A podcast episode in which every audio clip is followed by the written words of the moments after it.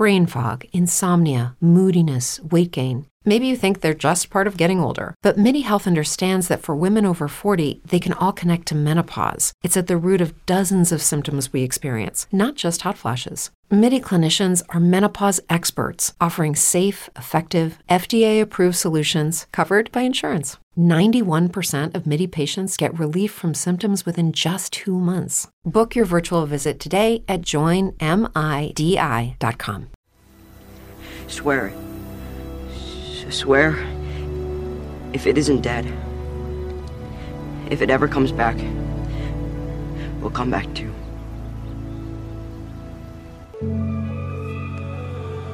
27 years, I dreamt of you. I've missed you. We didn't stop it.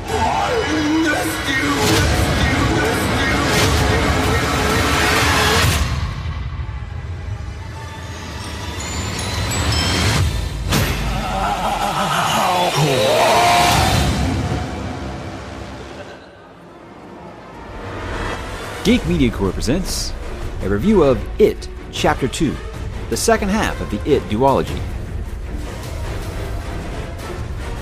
Today we are discussing It, Chapter 2, starring Jessica Chastain, James McAvoy, Bill Hader, Isaiah Mustafa, Jay Ryan, James Ransone, Andy Bean, and Bill Skarsgård, directed by Andy Muschietti, based on the best-selling novel by Stephen King. He thrusts his fist into the post and still insists he is your podcast host. And you know, that line would make a lot more sense if it was actually in the movie. But what's up, geeks? We are here tonight to talk about our very first horror review on the podcast here. And I cannot believe it. Joining me on this trip is the man who I would never thought would even watch a Stephen King movie, much less do a review episode for it. So, uh, Danny, I know your secret, your dirty little secret. What's up, Bubba? Uh, you know, I'm stunned. We've been doing this for what, almost three years now? Just Years. past three years? I would have never seen, like, of all the things that you have gotten me into, the Harry Potter, more sci-fi in general, I, just never would have saw this one coming. Horror movies, and not only horror movies, a horror an episode dedicated to a horror movie. So Yeah, you know, uh, and you, I know you skipped uh, Game of. Thrones there. I know you skipped Game Game, of of Thrones, Thrones. yeah. Game of Thrones, I something I mean, got you too. But and guys, in case you don't know, Danny's like that's bad word to him. No, Game of Thrones. That's why I make sure I, I put the Game of Thrones stuff in the background so he can see it. Yeah. yeah, no. So I mean, you know, here we are, three years later, first time ever. Tip know, of the it doesn't- you.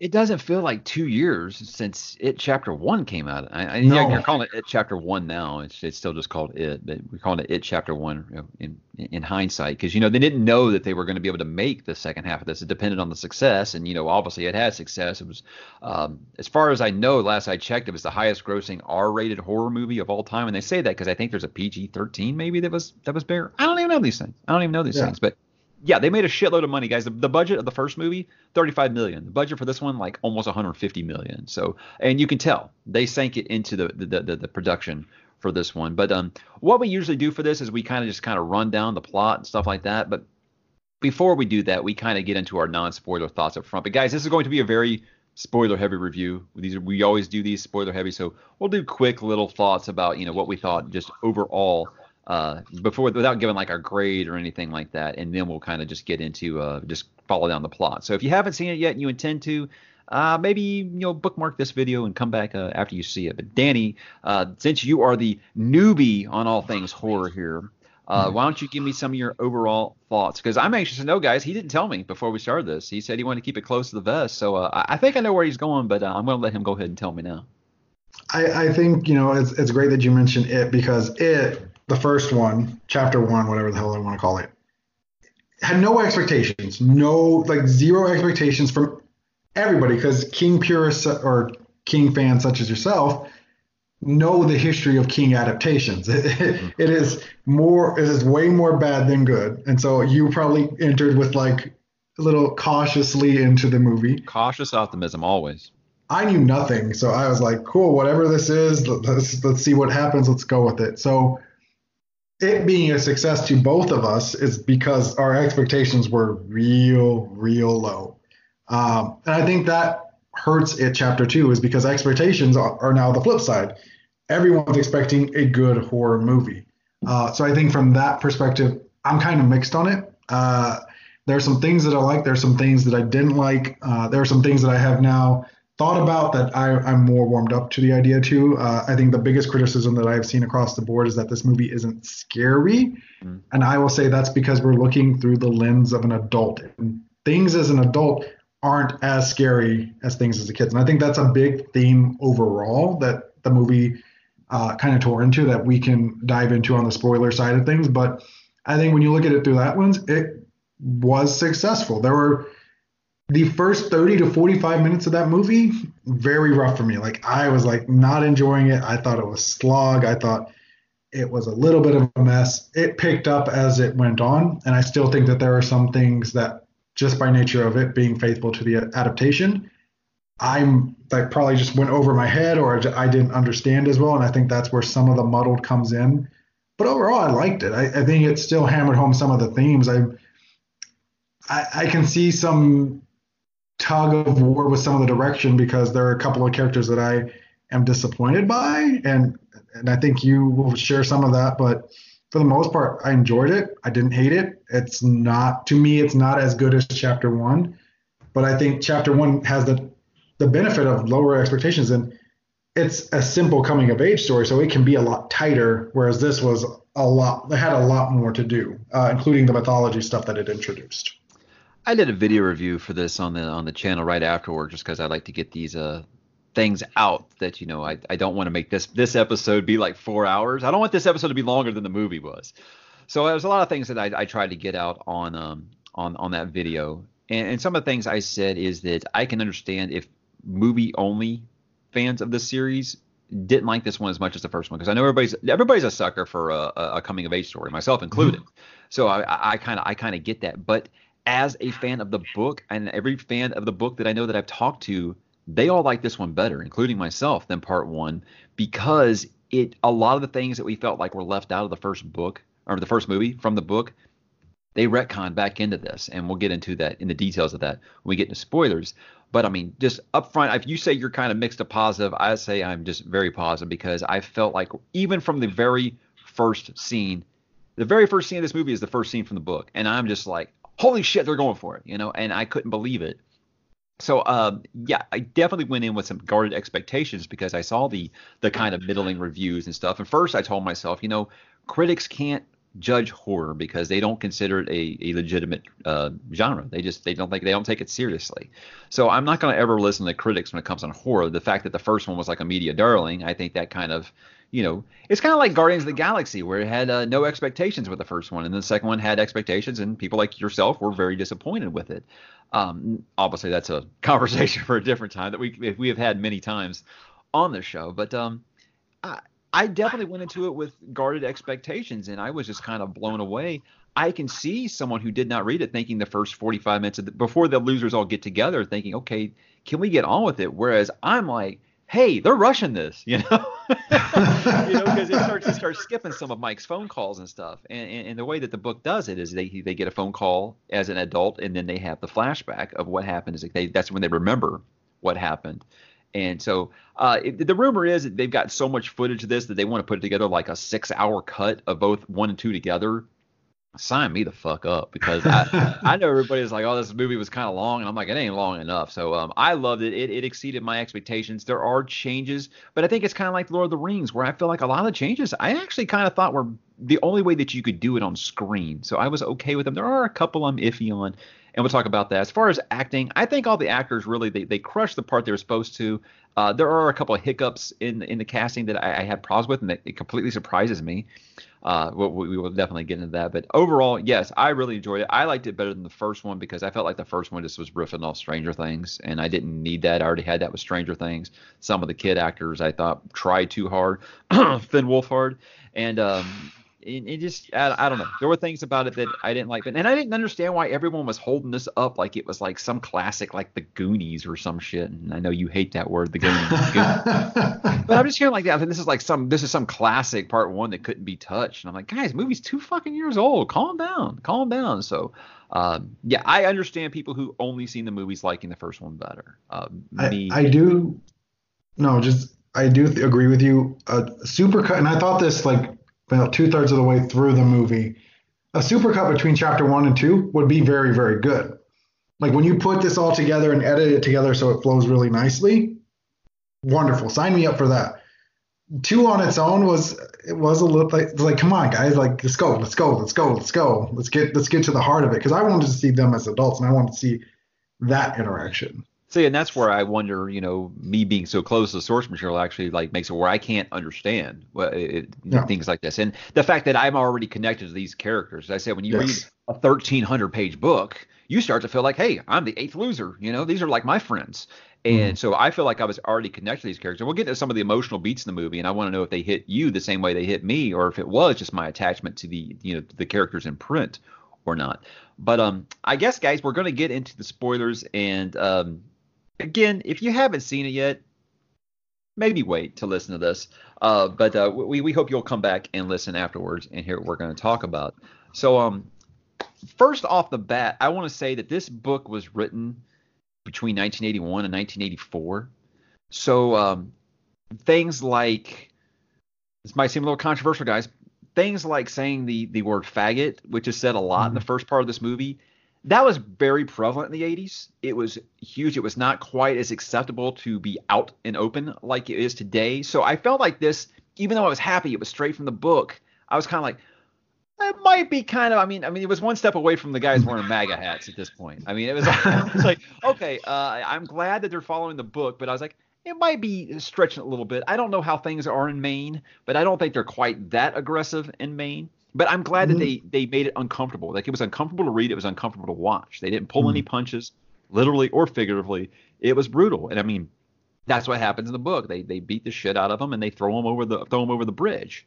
And uh, apparently that's based off of something that really happened uh, uh, around the area at the time. That that's what he based that off of. But I got to know for someone like you, does this does this shock you like right out of the gate like this about how brutal that was?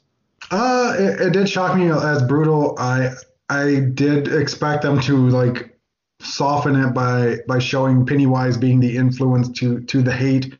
Um, I I mean they didn't do that, and I struggled with that because throughout the whole movie, you know, whether it's that that brutal beating or the way that Bill's sexuality gets addressed, like it did feel very 80s s. It's like cool, this is very much how things were in the 80s, and to me, like in during the movie, I had a, I had an issue with it, especially the dirty little secret part.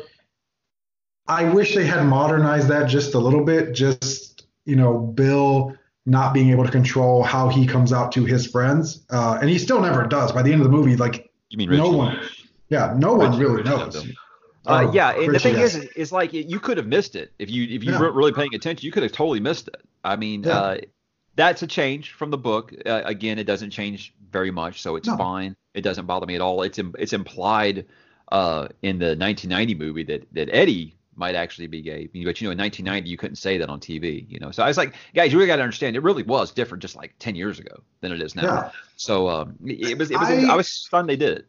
Yeah, I was stunned. I, I still kind of expected them to modernize it. Even that scene at the end where they all surround Richie, uh, like that's when I expected something to happen, and it didn't. So the the, the depiction, like it, it was good for the beginning in the '80s, and that felt very true. And like again, I was kind of wishing that, especially since Bill Hader fucking knocked it out of the goddamn park in this movie. He did. He I am blew it away. stunned. I am stunned. I am blown away that Bill Hader just completely stole everyone's lunch money in this movie. And I, I really felt that he could have nailed that moment, but it sounds like it's faithful to the book. It is what it is. But for the most part, um, yeah, that beginning was just like it was very much like, oh shit, like what did I, what did I, what did I stumble into here? And that was faithful right up to Pennywise biting him right under the armpit, and taking a big old chunk out of him. And that, he wasn't that he was the hate that uh, made that happen. He was the that was what woke him up from his slumber and be like, okay, you know, hey, it's time to fuck some people up. You know, that's why he, you know, usually goes after children or whatever. But he's woke just woke up from 27 year slumber. He's very hungry. So uh, His, yeah, his killings were more gruesome this time around, oh yeah, for Oh, sure. Yeah.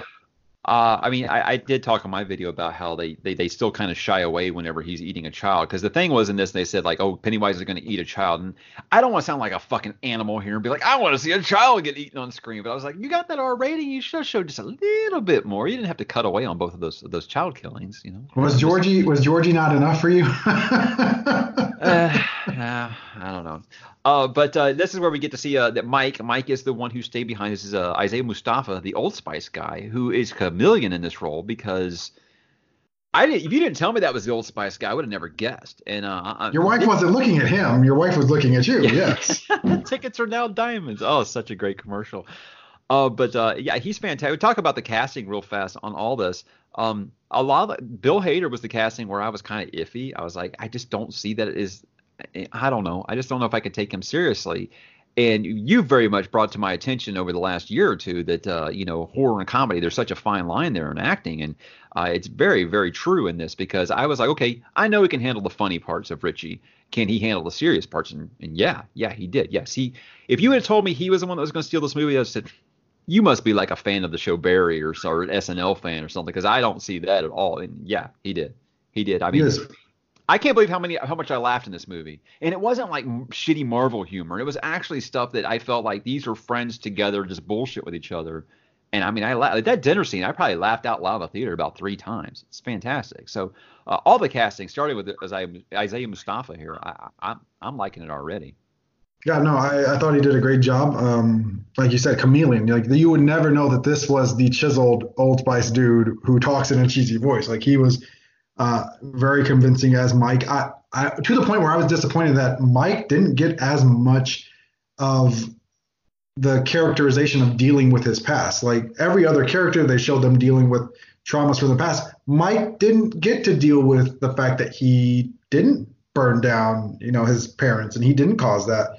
Uh, it's kind of washed away, and Mike gets a lot of the exposition of like, oh, here's this uh, here's the, the thing that we have to do to kill Pennywise, and Which oh, this is why not in the book, by the way. The little the little trinket that he has, the yeah. drum looking thing, that was not actually in the book. Ritual of Chüd is in the book, and I would say it's not quite like it is in the book, but for the screen, I felt like this was the better route to go. But I was thinking that. But also, it's because in the first movie, they completely assassinated Mike's character. And in this one, they kind of retcon it. They kind of gave all of his stuff to Ben. Like Ben was the town historian and all that stuff in the first one. No, Mike was the one that was all about knowing the town history and all that in the in the actual book. So I felt like they kind of corrected that here. Yeah. And so I like it already. I'm like, okay, they're doing that and the fact that they do the flashbacks to the kid stuff that there was scenes from the book that we didn't get to see in the first movie I felt like I got them here, and that just that made me so happy. You can't even like like, like the underground clubhouse is such a huge part of the book, and the fact that they they they kind of fit in here. I know a lot of people say, "No, it feels like a retcon."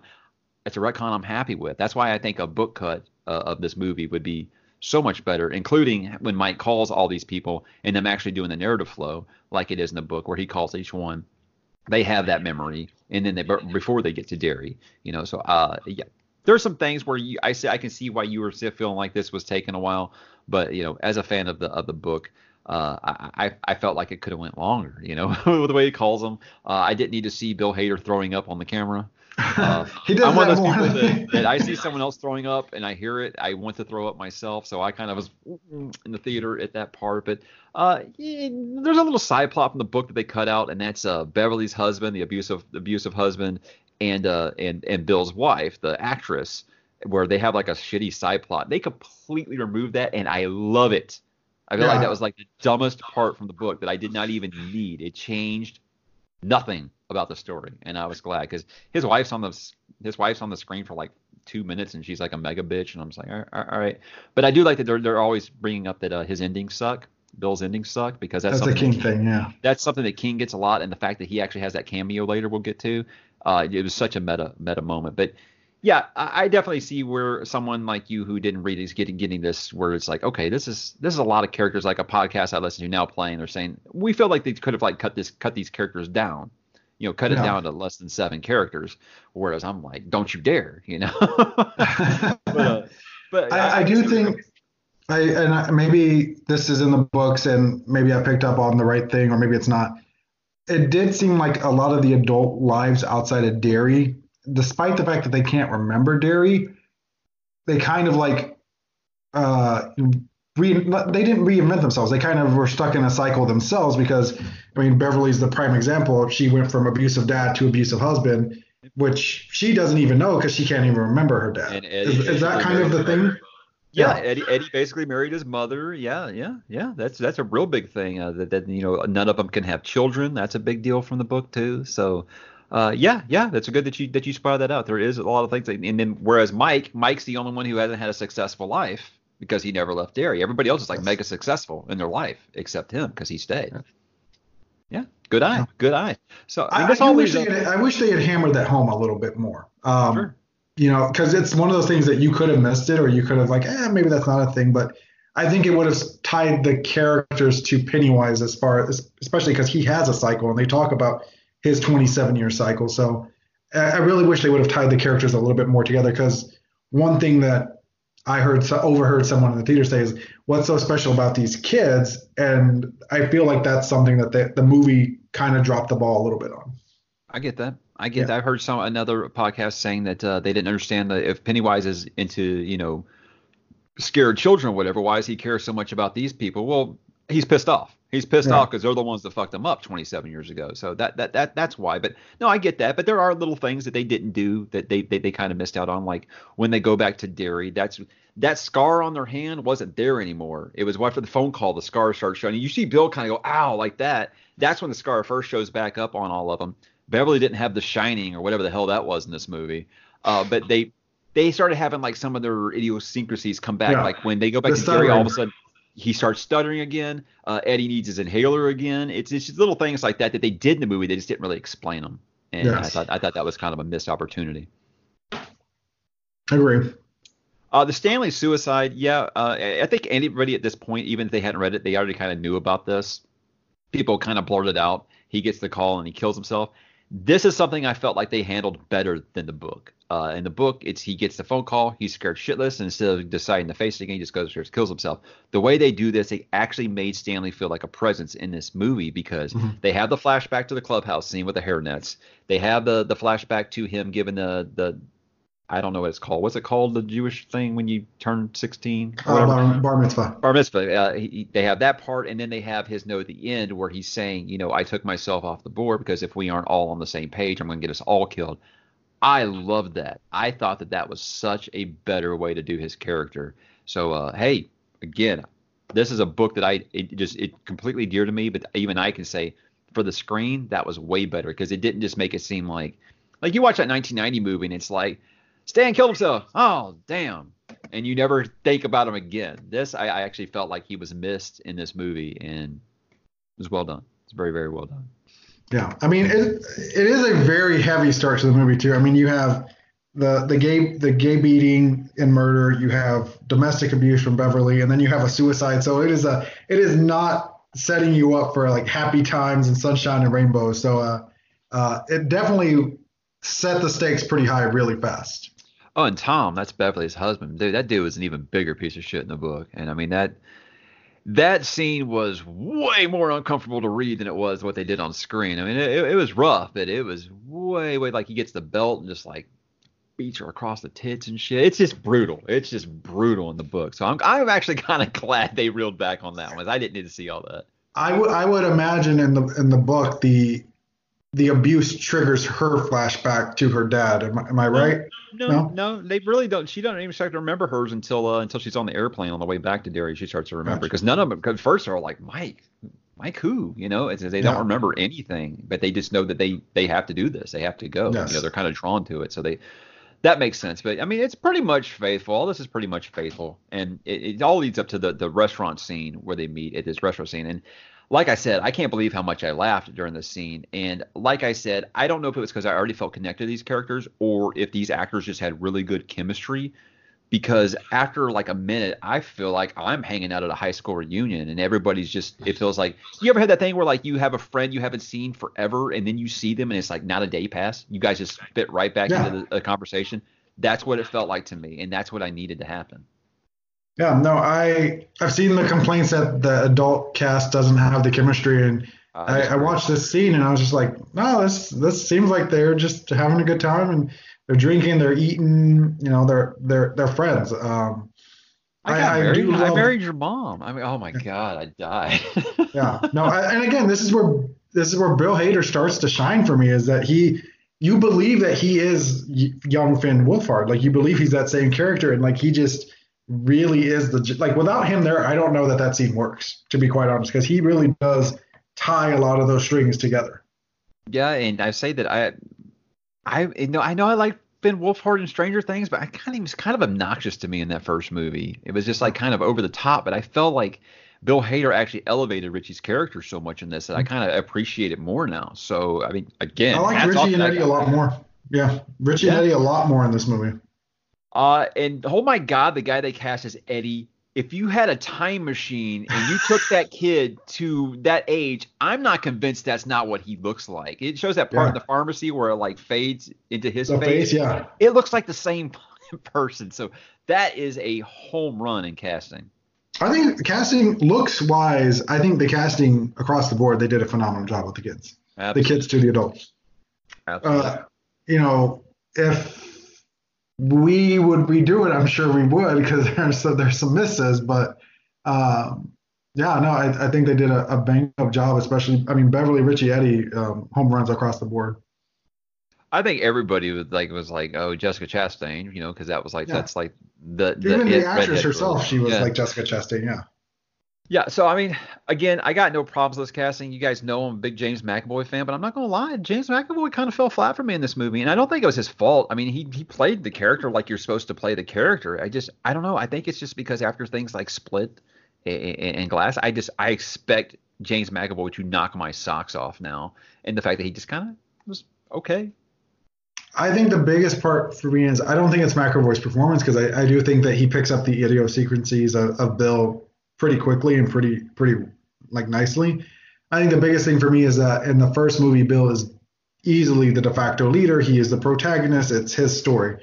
Here, I don't this and this is a big problem with the movie to me is I don't know that it's his story. And so it, it feels more like a, a Beverly story, a, a Richie story, a Richie and Eddie story. Um, Stan is Stan is the the now hot one, right? No, not Stan. Uh, Ben Ben is the one that's now sexy. The fat kid that got sexy, yeah. the hot soccer So- player. Yeah. so it feels like Ben Beverly. It feels like Richie Eddie, and it kind of feels like just by the story, Bill is in the background, and I, I think that's what hurts is this movie has less of a driving force. Like whose story is it? Because it feels like everyone else, and then they still try to get the Bill and Georgie stuff in, and it like okay, this is nice. That scene fell flat for me. The shooting. Yeah. So I, I I don't know. That that that that wasn't from the book, and I I don't know. That was uh, whatever. Yeah, I mean, I don't know. I just feel like that without them picking like, hey, cool, we're gonna go. These are our two leads. This is our main. This is our A story. This is our B story. I think that's where it kind of falls flat, and I don't think that's McAvoy's fault. I think that's just the screenplay's fault. Um, they really should have picked a direction there. Yeah, I mean they made it a big point that Bill was always a leader, and I mean they, he mm-hmm. was still the leader in, in 1986 when they when they come back in the original story. So uh, I, I it was an interesting choice, and it makes me wonder if if they do this this director's cut that they talk about, if that if you feel that a little more, because yeah, I definitely didn't feel like Bill was the leader at this in this movie at all. It felt like a lot of his storyline was just tacked on, like, oh yeah, but here's the Georgie stuff, and here's this kid that looks like Georgie, and that's it. Like, there's no, it's not as interesting to me as the Ben Beverly stuff, the Richie Eddie stuff, where there's just a lot to like unpack and uncover, and you know, the four actors just really did a really bang up job and nailed it. I'll say that yes, it's very noticeable that it was CGI, but do you understand now why after I read this book I didn't want a fortune cookie for like six fucking years? the whole part about the slips of paper spelling out something that was new, and I liked that. I liked that a lot. But all the things that came out of it all had stuff that related to each character, like Beverly's. You know, it was blood for the blood from the sink, and um, the Batwing was uh, something from the book where Richie Yeah. saw the, the vampire movie and he was scared of the vampire and stuff like. So it, the nice little nods. It was stuff like that where I felt like okay. They're, they're giving nods to the readers here and stuff like that, but yeah, it, it looked very CGI, but I still felt like it was acted enough, and I, I really like him hitting the, the table with a chair, and she's like, "Is everything okay? Yeah, can we get our check, please?" Uh, it was it was pretty good. I I like that because it did set up a lot of this movie and a lot of one of the themes of the movie is just as an adult you know it's not scary. Mhm. You know it's not real. That everything that you're afraid of is actually just like in your head. So I like that they established the rule of the movie there early on. It's like cool. It's not real. And if you know it's not real, it can't hurt you. Right. No, it's a real big thing about remember. Then you see that at the end. They just got to remember, you know, like she says, uh, you know, if you believe that it kills monsters, you know, that's the kind of a big deal. Uh, I figure the best way to do this is kind of talk about each character and they- let- let's maybe talk about their fla- their flashback and their uh, and their Horcrux, as I called it, because there was no finding your Horcrux or your tether in the book. That was something added on here to uh, to show these flashbacks, and I appreciate it because it, it got me that. So I'm letting that go. Uh, I guess if you say Mike has a flashback, it's just to that where he gets that thing with the there are no natives in the book. Uh, that him and him and him and Richie do this this this. Uh, I'm sorry, Richie and uh, Bill do like this. Uh, ritual of truth thing, which is just like a sweat box, and they they you know in the clubhouse and they hallucinate, and you see all where Pennywise came from. And yes, he's a big intergalactic space spider. I can say that now, and uh, we'll get to that in the, at the, the, the very very ending. But one uh, thing I one thing I do admit, having all five of these play out, like it did, like it did make me wish, like man, I, I kind of hope someone bites the bullet because if we're gonna just, I just felt like cool. We're gonna go with each character to a point, and then we're gonna come back and each character to the point, and then again and again. It's like guys, like there's got to be a better way to show this because this is the least interesting way to show this. Well, I'll say that in the in the in the book, uh, Eddie and Stan both die. Yes, and I thought they might actually surprise us with like Mike or somebody dying in this, but they didn't. They stay they stay true to the book. Uh, but uh, I, I can see where you're coming from. But I mean, like I said, a lot of these flashbacks are stuff that some of them are stuff that's straight from the book that I'm glad we got to see, like Bill finding his old bike Silver. I didn't feel like they made Silver a big enough deal. I even marked out like I was watching WrestleMania and some wrestler popped up that I hadn't seen forever when he said "Hi-Yo Silver away," and he says this bike can beat the devil. That's the name of the chapter, a chapter in the book. Bill, Bill beats the devil. It's the name of three chapters in the book, and of course the Stephen King cameo was fantastic. So meta. Tell me that wasn't like Steve, tell me that wasn't like the Stan Lee because I think Stephen King is like the Stan Lee of horror. I think that he, he people who don't even follow horror know who he is. People who don't read comics know who Stan Lee was. So I was I, like, I didn't know who that was. You didn't know that was him? Oh, okay. I'm gonna just undercut your point. I didn't know that was Stevie. well, you're you're like young and shit, but uh, uh, you know what? But you don't. Before the MCU movies built up, there probably still been people have been like, I've Yeah. heard of Stan Lee, but I don't know who he is. But I, I'm glad that you know he said uh, I'm too. He used to do it in the '80s, and then the movies got really bad, and he stopped doing them. so uh, and now he says I'm I'm too old for that shit. But I, I'm glad since this is you know his biggest mainstream movie hit. I mean, people will say Shawshank, but you guys remember Shawshank was a flop at the box office. Green Mile didn't do great at the box office. This is his biggest commercial hit at the theater. So I'm glad he got to be a part of it. And it was so meta because he he always gets people come up to him tell him that he uses too much bad language. He brings it up. You Yep. use that kind of language, you can stay outside. People always tell him, "Oh, yeah, I love your books, but your endings suck." You know, people will come up to him and say that, and he'll always say like, you know, hey, well, you want me to sign that for you? And I'm like, nah. you know, that people actually do that to him. So I, I love that, and it, it was it was meta, but it didn't like take me out of the movie. I thought it was it was really really really cool feeling. And, and oh yeah, and people always being like, oh, you can afford it, you know. yeah, so it was, it was cool. Uh, but the flashback to him like talking to the the sewer drain that that that was the skateboard kid was in the in the in the in the book, but the uh, him talking to the drain as as as a youngster and getting Georgie's paper boat and that was something that was added for the movie. But it was again it was a cool effect. The little baby hands that all reached out and grabbed and that was Mm. creepy. Yeah, a- and, again, guys, I've said that I, I'm not scared of clowns. But the book left enough of an impression on me that I still won't go near no fucking sewer drains. I'm just gonna put that out there. I tell my kids all the time, don't you go play near no fucking sewer drains because you kick the ball down there, we ain't getting that shit out. It's just gonna live down there. I think the biggest thing for me uh, about Bill's storyline is, and again, this is another theme of not only the movie adulthood is letting the past go, and like that's what each of these tokens is supposed to represent is that they let they face their fear, let their fear go, et cetera, et cetera.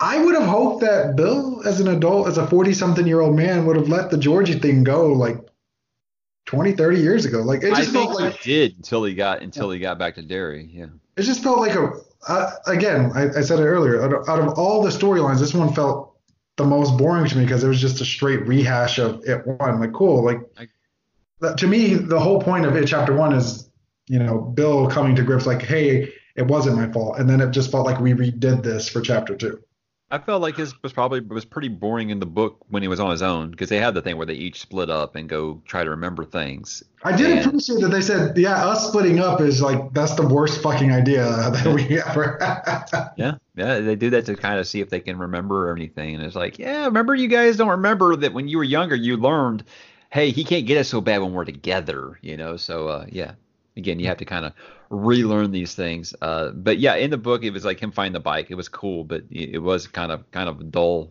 part of the story in the book until they get back together. Uh, Eddie's is completely new. Uh, going back to the farm, he does go back to the pharmacy store and thing, but there he doesn't re-encounter the leper again in the book. And I'll say that this is the uh, the weirdest thing for me, and this is two things in this movie were a couple times where I'm like, would that actually happen, or not even really would that happen? I was like, what are you kind of going for here? Where he's choking the leper and and it pukes on him and starts playing "Don't Don't Call Me Angel." I'm like, I feel like I'm watching Drag Me to Hell or something here. What what the hell is this supposed to be scary or not? And I think this might be a thing where like when they recorded it, they thought it was scary and they were going back and they were watching it like this ain't really scary, so let's kind of put some humor in it. I didn't understand that move at all. Uh, I didn't understand that move, and this is a part where it kind of, where I like I'm left wondering like what's real, was not real, because it at times it seems like the Pennywise illusions, what for lack of a better phrase, can't hurt the kids if they remember it's not real, and then other times like oh yeah no it hurts the kids, and so like I just wasn't clear on like what was dangerous and what wasn't dangerous, and I feel like if they had made that clear a little bit more, I'd feel more tension and I'd be gripping the seat a little bit more. He can't hurt them, obviously. Uh, what Yeah. he says in the thing is that, that it's like salting meat. They're they're more they taste better when they're scared. So that's why he usually goes for children. Uh, but yeah, the fact that Eddie like fought back like this, uh, yeah, this is a completely different character than what I read. But uh, I don't know. It, it was a it was a whatever. It was kind of cool to see uh, the same the same uh, Mr. Keene, the pharmacist there, and the same daughters. Like you gotta you gotta push the door. You know the one that wrote Loser on his cast in the first one. Uh, and Andy Muschietti's a cameo, same place in this. He's a customer in the pharmacy store there, so that's that's pretty cool for him.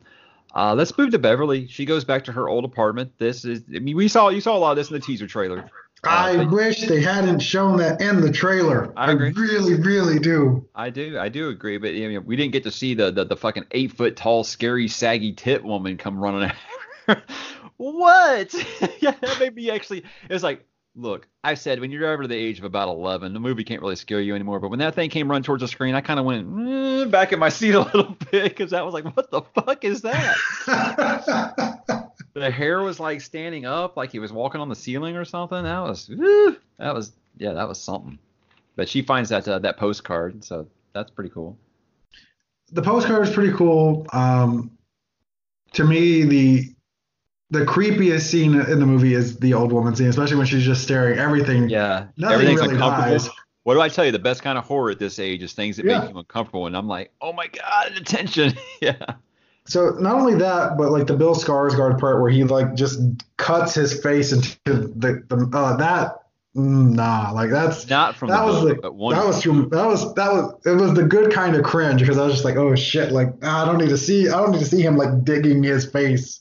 But again, I wish they hadn't shown that in the trailer because this was to me the most tense, creepiest scene of the movie. Uh, another part that made me uncomfortable was the flashback with her father and the and the and the the mom's perfume. Oh my god, I was just like, oh, I just felt icky. Just felt Yeah, icky, man. no. I can't think of a better word. I, I think of anybody's character that, as, as far as the storyline goes, I think Beverly's is is the best because there's so much depth to it, and she gets the, the meatiest parts to play. Jessica Chastain, and I, I'm gonna forget who the child actress was that played Walter her. Ringwald's clone. uh, Sophia Lillis, like they get them, they get the juiciest parts of the, the script, and it's just it's tough and it's hard to watch. And I think that's just a, a credit to them for for really getting into the role. And again, I do wish that they had tied that her husband to her father a little bit more because I, I think that would have just put a bow on her storyline. And you know, I've heard some criticisms of that through the book in the past. That oh, well, why did King only write one female in this group? Because he would rather write one really, really great female than a bunch of just like, hey, you just shove those in there just to even things out. Yes, Beverly has probably the best story of all the characters in the book. So uh, I'm glad that kind of came through to you on the screen too. It's good. It's good.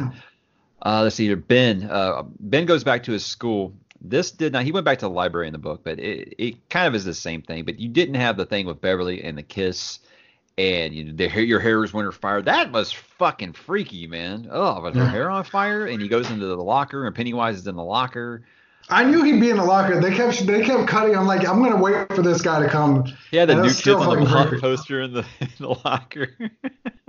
The one thing I the one thing I felt that chapter two that chapter two wasn't served justice by on chapter one is I don't feel like I got enough of the Ben character in chapter one to make a lot of this as effective. And I, I could tell that there was more flashbacks, more retcons with with Ben, but I, I just felt like the balance was off and hopefully a supercut would kind of changed that. But I, I really felt like Ben was maybe the least like the worst served character here just because of that. I will agree. And you want to know why? I say the best thing about this book is when you read it when you're younger, you can find one of these seven kids that you relate to in some way. For me, it was Ben. I was the fat junior high student, you know, that, that couldn't even get a girl to look, the girl that I was in love with to look in my direction. And of course, she was in love with my best friend. So, I mean, I found all these ways to relate to, to Ben, and I don't feel like it came across in, in the movie quite as well. Uh, I do like the cast. Nothing wrong with the performance, anything like that. I'm glad they didn't shy away with uh with the the, the Ben and Beverly thing because it looked like they were going to try to do the Bill and Beverly thing, but they went with the Ben and Beverly thing like they should have. And I was I was glad with that, and I was glad it was kind of a, a slow burn and, and earned. Uh, the yearbook page thing was an interesting little twist, and he'd actually kept that thing in his wallet that long. The only problem I had with that that kind of broke the whole thing is that nobody remembers anything when they leave Derry. So why would he have kept that that long? That was the Yeah. only thing that I kind of had a problem with. No, no, So- I agree with you. Yeah. This this Horcrux thing was an interesting idea, and I got to see these flashbacks, and I was happy about that. But I I, I don't know, it's, it's just weird. Uh, Richie goes back to the old arcade, and I was like, come on, didn't they have Mortal Kombat at this point? You're still playing Street Fighter, dude. Uh, you know, and that's why I said, where if you feel like if you blink, you missed it. It's implied that you know he's he's interested in Henry Bowers' uh, cousin. I thought he was just looking for new friends. I'm gonna say this right now. The Bowers character didn't need to be in this movie. Like, Bowers, what the fuck? Bowers is the worst part of this. Of the, that, that is, there's an argument that Bowers is the real villain of that book, and this stupid ass mullet kid is a fucking parody in both of these movies, and I hate it. I hate what they did with the Bowers gang in the first movie and this movie. Fucking Well, I mean, I mean, this is my big question. If Pennywise can kill the kids, why is he having Henry Bowers killed? Like, I, I just don't get the character's point at all You know, in this movie. He comes and talks to him in the mental ward because they start. He starts realizing that they're like, you know, I don't believe in you. I'm not scared of you. And he, so he goes to Henry and he says, you know, hey, you can kill them, whether there's they believe, they don't believe at all. You know, so that's why he actually employs his help. And this is just like, Didn't get explained. That doesn't get explained at but all. Patrick Hockstead under the bed, that was pretty fucking creepy with the big red balloon, and he comes out and his face just looks all fucked up. That was a kid with Yeah. the the the, the Kylo Ren looking guy. Yeah. Yeah, so that that that, that was pretty cool. Uh, in the book, it's That's the one. That's the one jump cut that like got me to like pop back. Yeah. And that's when you knew it was coming. But again, it, it built the tension so well. But yeah, I hate I hate what they did with the Bowers gang in the in this movies like completely. I don't. I mean, you could cut him. You can cut him out of the movie. I don't think it really loses anything. besides him carving his name in Ben's stomach in the first movie, I was like, they didn't do anything that that like Bowers in the book, like at all. Bowers No. was fucking scary in the book, man. He was and in this, he was just a parody. I mean, they even made mullet jokes at him, and that's where I want to talk about the uh, one of the things where I said, would that actually happen? Uh, when he actually goes in the hotel and he stabs Eddie like in the cheek, and Eddie starts fucking laughing, and he goes into the shower and closes the curtain. I'm like, I thought this was like Pennywise fucking with Bowers or something. I'm like, would that happen? Would somebody get stabbed in the face and not be freaking the fuck out? Why would they be laughing? Especially a character like Eddie. Like to me, Eddie's character was like all over the place. Like he's push over in the book, man. He's a pushover. he is- he's half pushover, and then he's like the toughest kid in the room. Right. And like I just like pick one because like this is just about like it's whatever you need him to be in whatever the scene is. Like him always saying, "Fuck you, Richie. Fuck you." I was like, that. that it's kind of almost like aggressive to a point where I was like, doesn't really like Eddie. I I, I like the actor, and I think he played the role fine. I'm just saying it wasn't like Book Eddie like at all. But I didn't get this laughing and then going in the shower and pulling the curtain closed. Well, I what the fuck is going on? I mean, so here, I mean, this is the biggest example here is, you know, in one scene, he is laughing after he got, he has a knife dangling out of his face. And then like 15 minutes later, 15, 20 minutes later, he's like, oh, I can't pick up a knife and like stab the spider that's killing my friend. Like, Exactly. Like, Exactly. consistency. So, Eddie locking up twice of fright in the final That's more him than, yeah. That is important. So it made no sense of what happened to him actually trying to almost kill the leper and then and then fucking stabbing Bowers. And I'm just like, this is kind of out of character. So yeah, that's a that's a problem I have, and I'm glad you noticed it as well. yeah. And I just found, I don't know, I felt like it was kind of played for laughs both times. Like these aren't funny moments, man. Uh, what else we got? Oh, with Richie, the Paul Bunyan statue. That's something straight from the fucking book that I said when I did my. We, I think we did our, our, our preview, or we just talked about the the trailer Yeah. stuff. I said that's something that's just an Easter egg because there's no way they could do that on film. They've only did they did it. They did it fucking great. I loved it. I had a blast with it. I cannot believe they actually pulled this off. again, Bill Hader, MVP of this film. It's not even close. And if you had told me that, I would have been like, nah. I like. I think even when we had the castings announced and we did that podcast, Bill Hader was one I was like least excited. Both of us- about. both of us were. But I'm, this, I'm gonna talk about this. The cinematography with Yes. Pennywise up on top of the statue when he floats over and stuff. Beautifully shot. I loved it, and I, and I like the "I know your secret" part. I thought that right then. I was like, "Oh, I know what they're doing with Richie. That's a little different, but that's cool." Yeah, and you know now again looking back at it, if Pennywise is all about creating fear and fear in adults, that works. Like out of anybody else's fears, this is the one that works the most. Is yeah, I'm going to tell your friends before you get to tell them or have any control of it. So this part works, and especially like Richie afterwards, like, nah, fuck this, I'm out of here. I don't want to do this anymore. Fuck, it. like, fuck all that shit. Like, that was the most well written part out of the the fear scene, the fear token spe- scenes for sure.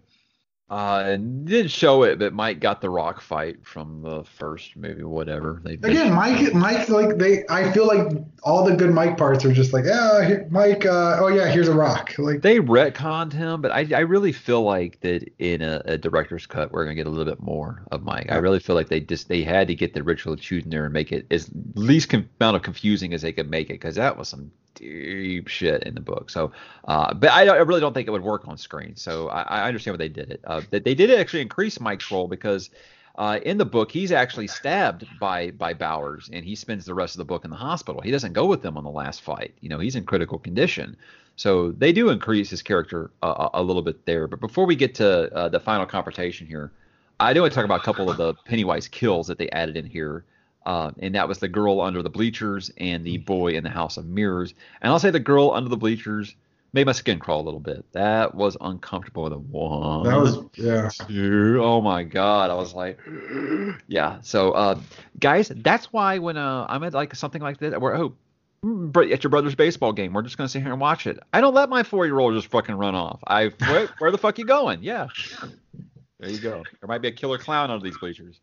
Um, that scene was tough. The the one in the the, the House of Mirrors again. I, They ruined it in the fucking preview. we've talked about it when they give away they give away too much in the trailers and like it's always that marketing versus you know suspense push and guys just release one trailer that doesn't really show me anything and i'm fine i don't really need it just give me enough um, this is a very tense scene it would be more tense if i didn't know it was coming like if i didn't know the tricks of the the mirrors and that he's going to get trapped in the mirrors and stuff like that give me don't show me that in the trailers. Like just please don't. That's a great scene though. And again it, it feels so tense and like every time he he's cracking the glass and you know bill can't even like make a dent in it. And yeah just But the girl in the bleachers where he catches the lightning bug or whatever, and Yeah. uh, I mean, this it was so beautiful. It was beautifully shot, really beautifully acted, and nobody wants to play with me anymore. So, so uh, I, I'm with you where they. I wish they hadn't showed some of this stuff because I mean, you really think about it. Pennywise is in this movie what 15 minutes,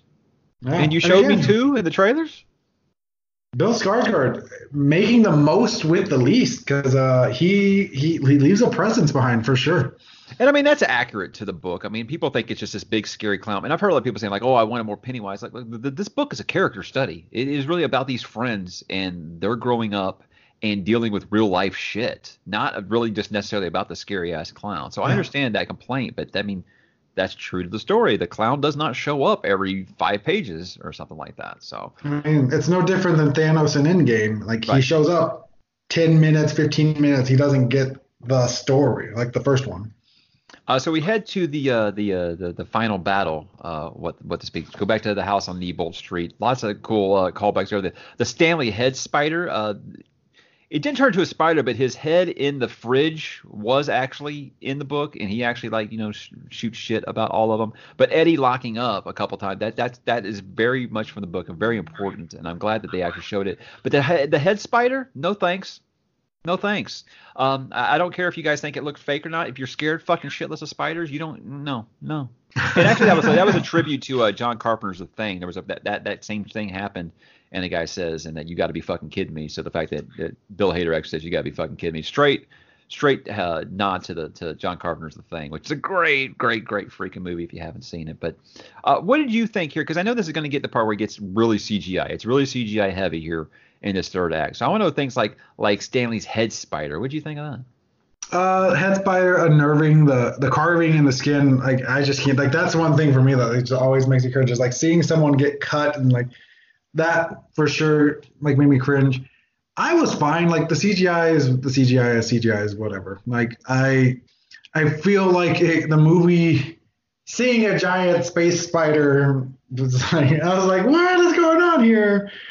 So like that part didn't really work for me. The part where they the kids are separated and they again have to overcome some sort of internal Oh, uh, fear, and I, I think this was more effective than the fear tokens because they literally have to face it and then let it go, and that's very much a whole part of adult adulthood is Mhm. letting go of the past. Like the people that are successful and progress are the ones that can let it go, and the people that aren't are the Bowerses who just hold on to it as tight as they can.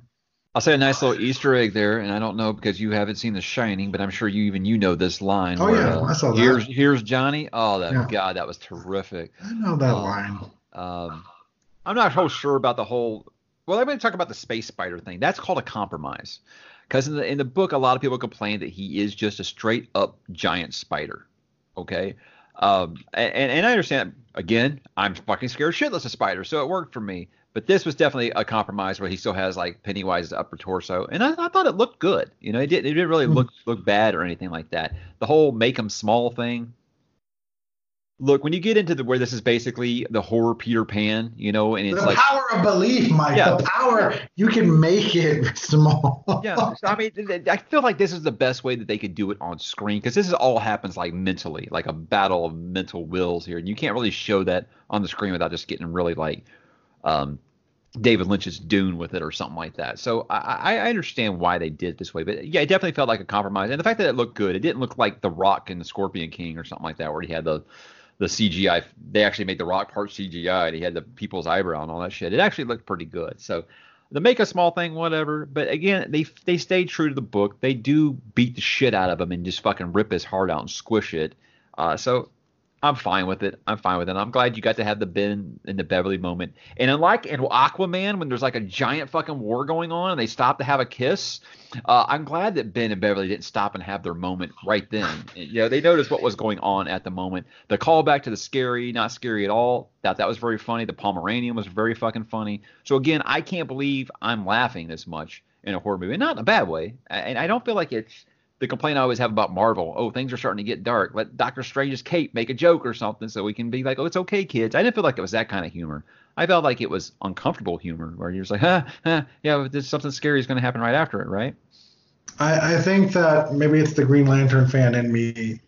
If you have a monster fueled by fear and you need willpower and hope to to beat it, like you can give colored energies around and you can have that that fear that feeds him and you can change the color. Like that's one way you could do it. Um, you know, there's no way there's there's very few ways to not make it a little cheesy when it's like, oh, you got to make him small. Um, you know, insult him and, and I don't know. I feel like some of the people when they were insulting were kind of like a little cheesy, Yeah, and some were like you could see the anger. You could see the anger, and I just wanted you know make the emotions a little more clear, and I think you could make it less cheesy.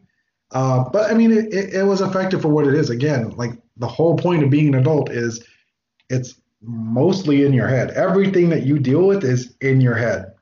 And so I can see where they were going for here, where King was originally going for.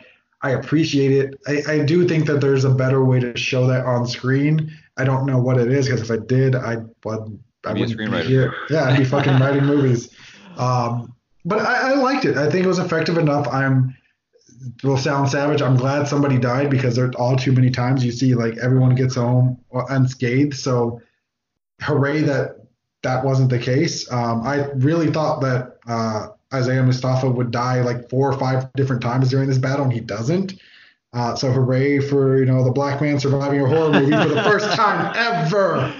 Oh, Um, well, I, I do want to talk about Eddie's big moment for a second because it, it's showing him locking up twice. Once when he can't kill the spider that's on that's on Richie's face, and, and the second time when uh, Bev gets pulled under. By the way, that was a great line. Time to time to sink instead of time to float. I thought that was a nice little touch there. Uh, but all of them jump in the water except Eddie. So there's twice he's like froze up in here. So that made his big moment uh, more important. But um, If he doesn't, if he doesn't laugh at the in the shower, this moment is a lot bigger. If someone has to save him. So again, I just I want to redo that entire scene, make it more true to character. Have Ben or somebody come in and save him, and then like his moment can like boom, he's the hero again. I'm with you. I'm with you. And that's like I said, it wasn't like that in the book. So It's I, a I miss, it's a feel like missed opportunity, just a missed opportunity there.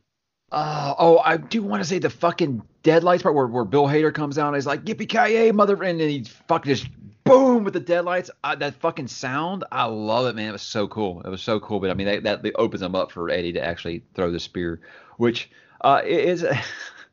you want me to tell you what happens in the book? Yeah. uh he he he starts playing with this power belief thing and then he uh he he walks up to him with his inhaler and says this is battery acid and the spider says fuck that shit and cuts his arm off and that's how he fucking dies from hemorrhaging from his arm Oh.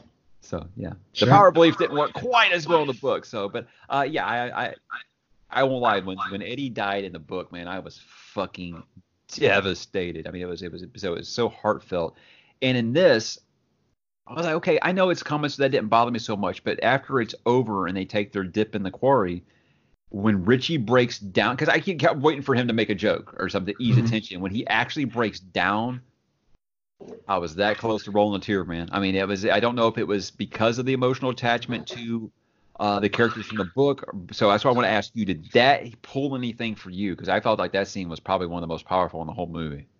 Yeah, no, I again, Bill Hader knocking it out of the park. I, I mean, I felt that this was the moment that he was going to say that he loved Eddie, or that you know, that you know, allude like finally revealing all the things that they had alluded through throughout, throughout the entire movie. Um, surprised that they didn't because I really felt like Bill Hader was like he had me like in the palm of his hand, and like he could have like really crushed my heart there um, by just the reason why I loved him. Done. Like that would have that would have been perfect icing on the cake. Um, but otherwise, an effective scene. I, I thought it was handled really well. It kind of mirrors the first movie where they come together and after the fight and they like do the whole pack thing. So uh, yeah, no, it worked for me for sure.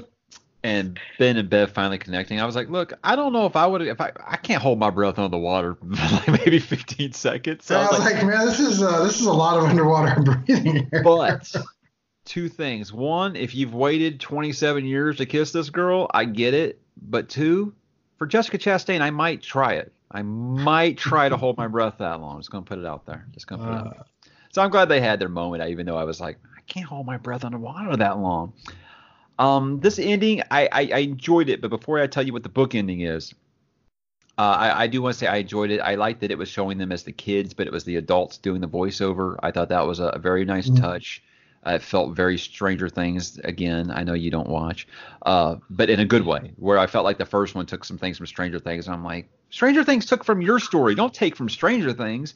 Uh, so I, I felt like it was a very, very more faithful. I like that they took out the epilogue from the book, which is a, basically a magic fucking bike ride. I don't want to get into it because it's fucking stupid.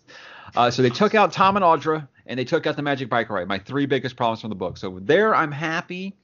What I'm not happy so much about, and this is gonna make me sound like a fucking sadist, uh, is because the book has like a little bit more tragic of an end. Is once Pennywise is dead, and once they all start to leave Derry, they start forgetting everything again. In this, it makes it look like oh, they're just gonna be best friends for the rest of their lives. No, they start to forget each other again. So these characters that have went through two fucking hells together are going to forget that any of them ever exist. And at the end, it has Mike. Mike's writing this down in his journal, and he's saying, even I'm starting to forget, and I'll only have the words in these pages to remind me, but I know over time, even these words will fade. And that just fucking crushed me when I read it, man. So this, I was like, yeah, I get why they did it their way, and I did like the change that they did with People like a happy ending, Mike. And I get People it. like- I get it. I get it. With all the all the pointing out about how people didn't like the book ending in this movie, making a point of that. I get why they did it. I'm just saying that that was much more effective than me in the book because I was just crushed that these people weren't going to remember each other. Eh, I mean, I I can see how both would be effective. Um, I I mean, it's it's a movie. I knew that they weren't going to leave it leave it that bittersweet, especially when you have a character dying. So I thought they did a nice job of putting a bow on it. Uh, especially they had made fun of bad endings so much in this movie. I was like, man, I bet you that ending that uh, the book has really sucks. Oh, people just didn't like that his true form was a giant intergalactic space spider. They didn't like Yeah. that. so. And I mean, that, that's why King has gotten that reputation. Where I'm like, I think he's gotten that reputation to a point now where it's just like unfair. He has some really good endings. Don't say he can't write an ending for shit. It's just kind of bullshit. yeah. Uh, but I mean, his two biggest books, It and Stand, both have endings that are wildly debated. So I get it. I get that that's the reputation that he's gotten. But I mean, talk about The Shining had a fucking terrific ending. You know, there's lots of his books have terrific endings. And speaking of The Shining, I just want to say real fast, uh, they showed a uh, I don't know what your theater. They showed the new trailer for Doctor Sleep, which hadn't actually been released yet. And the guy next to me is like so pissed off. He's like, fucking Hollywood, man. They can't fucking leave anything alone. How the fuck are you to make a sequel to The Shining? I'm like, yes, they're making a sequel to The Shining, which is based on the book by Stephen King, which is a sequel to The Shining. But I'm like, I know not everyone's King aficionados like me. They don't know these things. So usually I would agree, yes, Hollywood is out of ideas. But uh, I, I don't know. That just kind of made me chuckle a little bit. what I did like, I I don't think I saw that, but uh, before the movie, they did uh, a trailer for the the Harley Quinn or the Birds of Prey Oh, movie. that was that was both funny and stupid. So I laughed because she said, "I really hate clowns." I thought the movie was starting, and then I saw the DC thing, and I was like, "Wait, Yeah, I was like what the hell is this?" Yeah. And then uh, the uh, I really I'm over and I'm like, "That's actually pretty effective." This was a good use of tying in one movie to another because I enjoyed that. Yeah, but let's not talk about uh, what we think about the Birds of Prey movie. Uh, that'd definitely be for another show. Let me So, give uh, it. Let me give it the credit. Let me give WB some credit right now when they deserve it, because that was a very unexpected but very. Oh, I thought it was the movie too. I was confused by the DC logo. I was like, was there some kind of tie-in that I missed? Uh, I was like, I thought because I know they did that deceased, and the the, the Yeah. cover that they used was of, of, of it. Uh, so I thought maybe it had some kind of tie-in with that. And I was like, what? They had to put the DC logo on this? I'm like, what the hell? And then I kept walking. I was like, that don't look like Penny. That looks kind of feminine, feminine for Penny. Oh, it's it's Rob Margot Robbie. Okay. Suicide Squad sucked, Danny. All right, hey, I enjoyed I enjoyed this form part one. I understand the people that did not. Uh, like a- I said, I feel like. Hader Hader definitely elevated the character of Richie enough for me that I, I felt like that- MVP. yeah. Oh, for sure, for sure. I mean, I can't say Bill Skarsgård. When Bill Skarsgård's on the screen, he crushes it. I mean, I think to the point where you think about the clown shoes that this guy had to fill in Tim Curry, that people even that movie has aged very badly, but people still love that role for Tim Curry, and he did crush that role. But I think that to, to me at this point, it feels like this is the more uh, book appropriate version of Pennywise. So I am all for Bill Skarsgård just reprising Tim Curry roles, and if he wants to like remake Clue, like I'm all for it. I remember that. Uh, I said I thought that he should be Lestat in the in the Vampire Chronicles, but you probably don't even know what that is. Uh, but uh, Well, again, I mean, he's a chameleon. That, that's the nice thing about here for Bill Skarsgård is he's not going to be pigeonholed into like, oh, you're just the creepy clown guy. Like he he has range, and uh, thankfully he is unrecognizable in the makeup. shit, he can play a clown so good. Let's just make him the new Joker. Hey, there we go.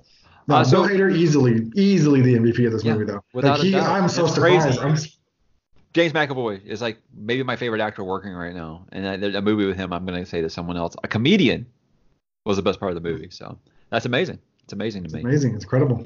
I, I do like that. Like I said, a lot of things that they left out of the book from part one that they fixed with the clubhouse. So that's a retconning that I'm always gonna gonna be in for. But uh, I, I I I think that this is when I we get this supercut. I hope Warner Brothers lets him do this shit because he really wants to. The director, he really wants to do this shit. I hope they let him. And I'm like, guys, here's what you do: you put out It Chapter Two on Blu-ray, you wait a year, and then boom. By the way, here, buy it all again in this super director's cut. I would, I would. Mm-hmm. So yeah, unless this isn't release the Snyder cut, guys. This is actually something that I think Warner Brothers would be behind. They would want to do this. They know where their their their, their money is, and I have to say, I am surprised, uh, knowing what we know about Warner Brothers. It seems like they really let Andy Muschietti do what he wanted to do with this. There was no meddling. And you want to say, oh, well, look how much money the first movie made. That's why. Because you know they were probably like, hey, we need more of the kids. You know, everybody liked the kids in the first one. I'm, I'm surprised they didn't have the kids in this more than they did. Uh, so I feel like they really let him do what he wanted. and You know, this is the ones that make the Conjuring universe with James Wan. They feel like they let them do what they want. So I wish that their superheroes were handled by the same department that do the horrors. What I'm saying at Warner Brothers because Warner Brothers is doing good horror and there, there's the other stuff. And as in overall, it's a successful opening weekend. Uh, budget around varying degrees, but 80 million is the higher end, and the box office worldwide 185 for a horror movie, rated R. Very very good opening. Um, you know, we have to readjust from the the superhero scales a little bit there, sure. but 180, yeah, 91 in the U.S. Uh, second highest horror film debut ever behind at chapter one. So there you go.